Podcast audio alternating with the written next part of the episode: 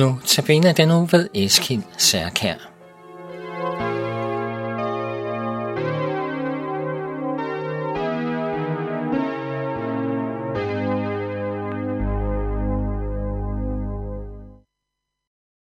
Goddag. Jeg er Eskild Særkær og er diakon. I denne uge har vi set på nogle af de skønne profetier om Jesus, som vi har i Esajas 53, og vi er nu kommet til de sidste tre vers hvor der står, Det var Herrens vilje at slå ham med sygdom. Når en sjæl er fuldbragt et skyldoffer, skulle han se afkom, leve længe, og Herrens vilje lykkes ved hans hånd. Fordi hans sjæl har haft en møje, skal han se det, hvorved han skal mættes. Han skal kendes, når med retfærdige tjener retfærdiggør de mange, han som bar deres overtrædelser. Derfor arver han mange, med mægtige deler han bytte fordi han udtømte sin sjæl til døden og regnes blandt overtrædere. Dog bar han de mange synd, og for overtrædere bad han. Inden vi fortsætter og ser nærmere på det, vi lige har læst, så lad os øh, bede for udsendelsen. Herre og frelser, tak for din frelse og for ordet, som du har givet os. Tak for det, vi har læst om i Esajas 53, også her de sidste vers om din opstandelse. Vi beder om, at vi gennem det, vi skal se på i dag, må ære og prise dig for det, du har gjort for os. I Jesu Kristi navn. Amen. Når vi læser et afsnit som dette, og sammenholder det med resten af profetierne i om Jesus i kapitlet, er der ingen tvivl om, at han, som ifølge vers 5 blev såret eller gennemboret for vores overtrædelser og knus for brødets skyld, nu også beskrives som den, der dør for os, det vil sige for alles sønder. I vers 8 læste vi for eksempel, at han efter sin lidelse bliver revet fra de levendes land, og her i vers 10, at han har fuldbragt et skyldoffer. Hans sjæl har fuldbragt et skyldoffer.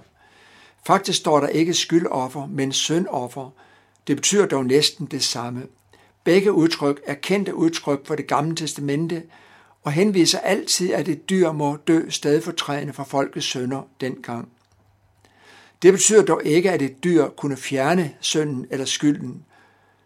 Og det er da også et øh, gammeltestamentligt forbillede på ham, der skulle komme som Guds lam, og som både kunne og ville bære eller borttage verdens sønder.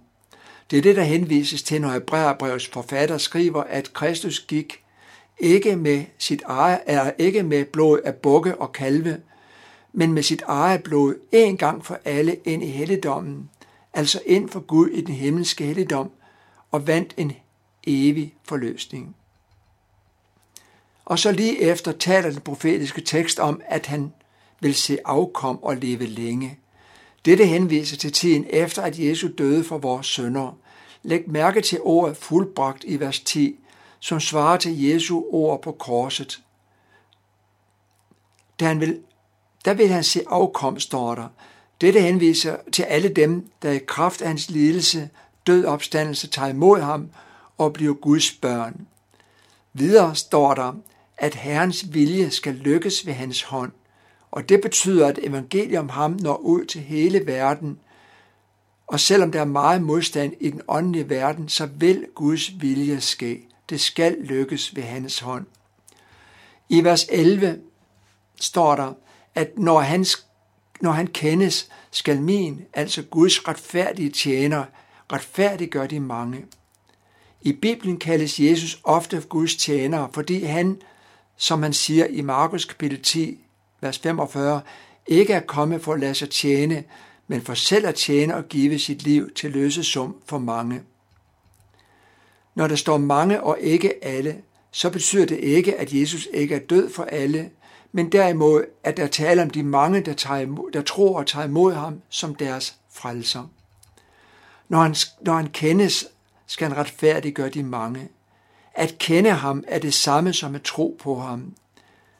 Som allerede nævnt er alle mennesker af natur syndere, og dermed også uretfærdige, men på grund af Guds tjener Jesus er der håb og frelse. Det er Guds løfte til enhver, som tager imod ham, fordi han udtømte sin sjæl til døden og regnes blandt overtrædere. Han gjorde det for vores skyld. Det hører altså her hører vi altså det samme evangelium beskrevet 700 år før Jesus kom til jorden, som vi læser om i det nye testamente.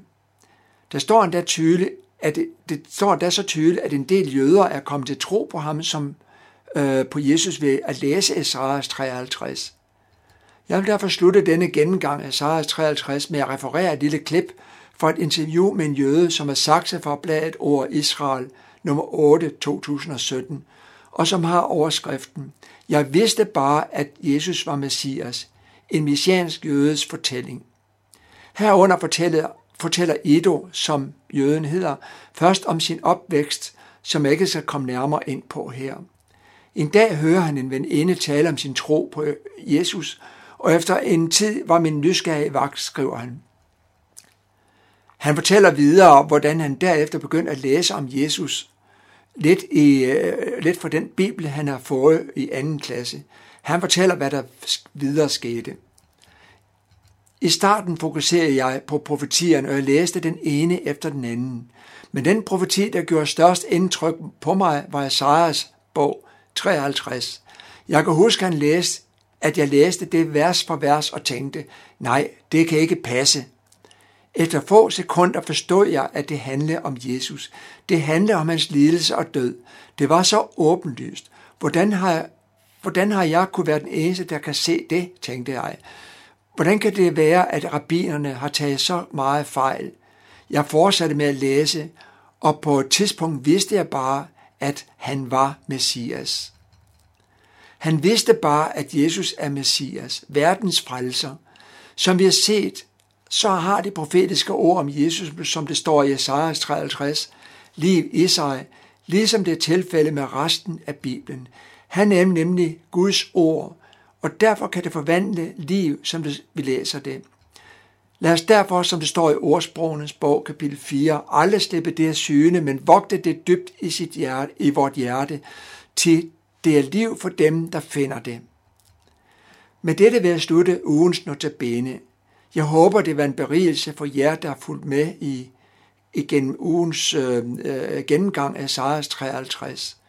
Og så vil jeg her til sidst ønske dig Guds velsignelse og fred i Jesu Kristi navn. Amen.